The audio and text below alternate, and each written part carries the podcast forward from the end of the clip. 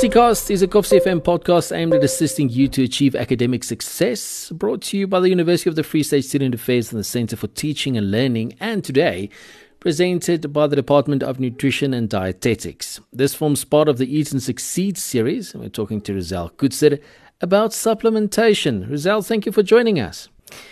Let's start off. Do we really need supplements? Well, firstly, I'd like to quote Brian Holifield, who said, proper nutrition is the key to unlock your body's potential. Now, a lot of people are using supplements, and um, the name is exactly what it tells you. It's a pill or powder that supplement or top up your diet when your diet is lacking. So this means that um, supplements is only actually necessary if your diet is insufficient. Now, this could mean if you are somebody that diets or you are maybe a vegetarian and you exclude um, food groups, maybe dairy or meat or whatever it may be, then you might need a supplement. For instance, uh, vegetarians. We all know they don't eat meat or dairy or eggs. So, for example, if they exclude dairy, then they obviously exclude milk and yogurts and stuff like that from their diet. Now, this could increase their risk for becoming calcium deficient. Now, if you're calcium deficient, it means uh, your bones weaken. And if your bones weaken, it means it increases your risk for getting bone fractures. So, in an instance like this, we would recommend a calcium supplement. Why should a person choose food over supplements then? Food has so many, so many more benefits than uh, supplements. For instance, um, food uh, provide protein, fiber, and energy, whereas your supplement would only uh, provide that concentrated or that specific nutrient that you choose. Also, a supplement is very concentrated in the specific nutrient that you choose. For instance, calcium. Calcium would be very high in calcium, obviously. So this means it increases your risk for overdosing and exceeding the upper limit.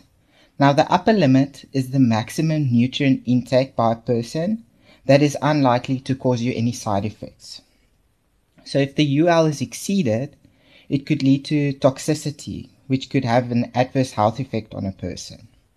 For example, if we look at calcium again, possible side effects of calcium overconsumption could be constipation and bloating. But overconsuming calcium supplements could also interfere with the absorption of other nutrients such as magnesium, phosphorus, and zinc. This then in turn increases the risk of developing deficiencies for one of these nutrients. Then foods are also better absorbed and digested by the body compared to a supplement, which means it is more bioavailable.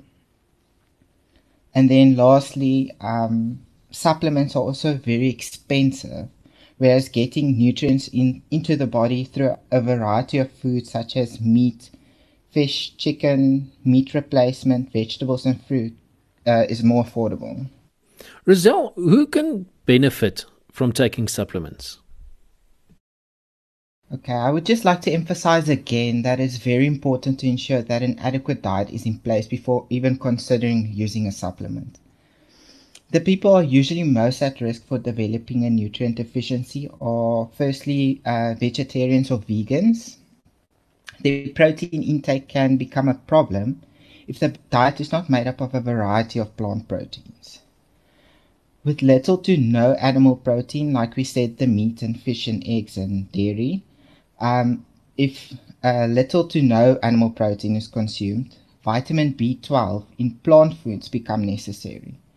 So if they have a low intake of uh, vitamin B12 containing plant foods or vitamin B12 enriched cereals, it can result in a B12, vitamin B12 deficiency. So in this instance, we will recommend a B12 supplement. Then also uh, athletes on restrictive diets. Um, for example, some, some females believe that dairy products are bad for you and have the ability to make you gain weight. This obviously results then into in a lower intake of these uh, dairy products, which could lead to calcium deficiency. And then, like we said previously, uh, this increases the risk for weakened bones and then increases the risk for um, bone fractures. What are the precautionary measures that people need to consider when taking supplements?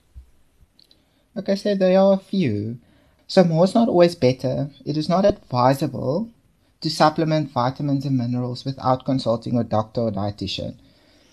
So, um, if a person feels like their diet is not adequate, they should rather drink a multivitamin mineral supplement instead of supplementing single supplements, for example, single calcium, single iron, uh, supplements like that.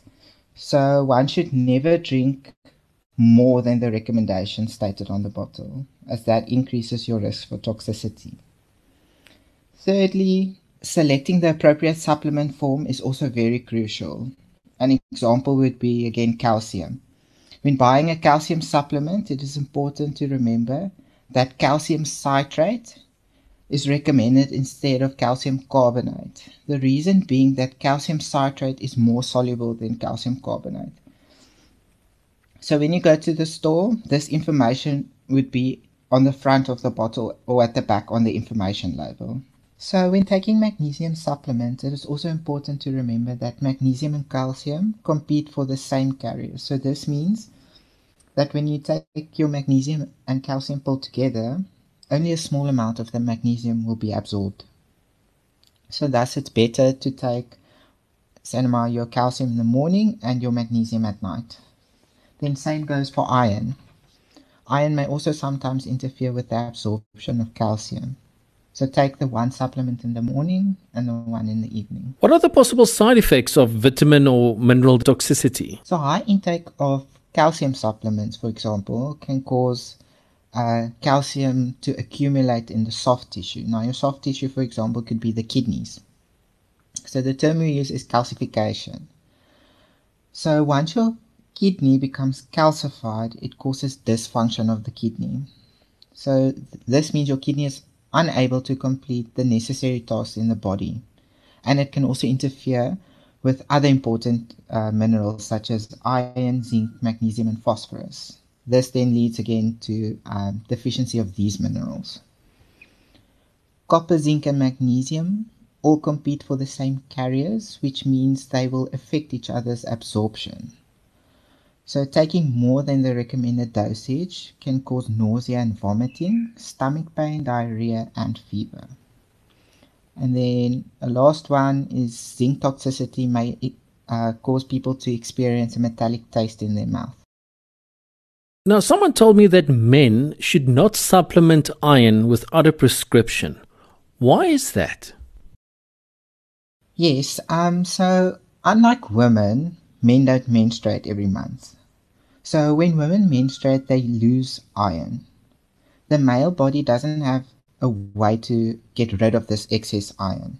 So if men then on top of that take an iron supplement, it increases the iron levels in the body, which could lead to toxicity.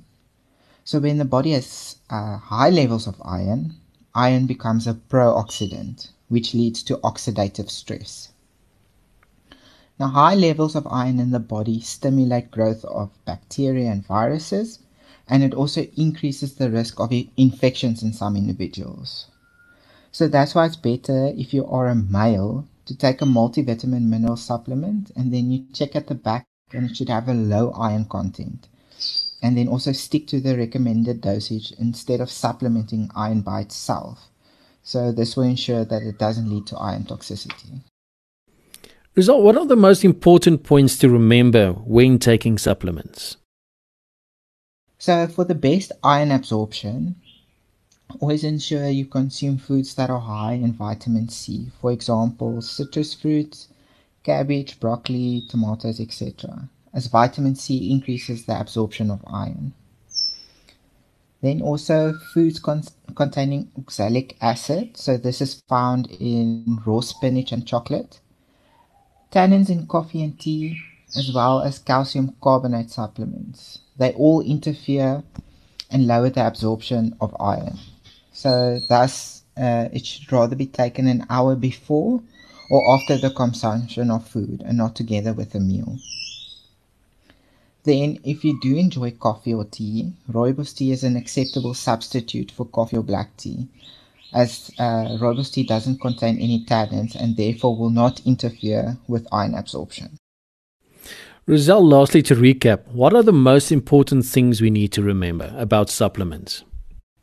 Okay, so from this whole uh, radio talk, there's three things that should really stand out. The first being don't use single supplements unless the doctor prescribes it. The second, don't replace food with supplements. So if your diet is inadequate, rather stick to a single multivitamin mineral supplement instead of single vitamin mineral supplementation. And then all this information said uh, today can be found uh, on Blackboard under the Student Success Portal tab under Eat and Succeed. Thank you so much. That was Rozelle Coetzer talking about supplementation, and that is part of our Eat and Succeed series. Cast is a Kovsie FM podcast aimed at assisting you to, to achieve academic success brought to you by the University of the Free State Student Affairs and the Center for Teaching and Learning, and today presented by the UFS Department of Nutrition and Dietetics.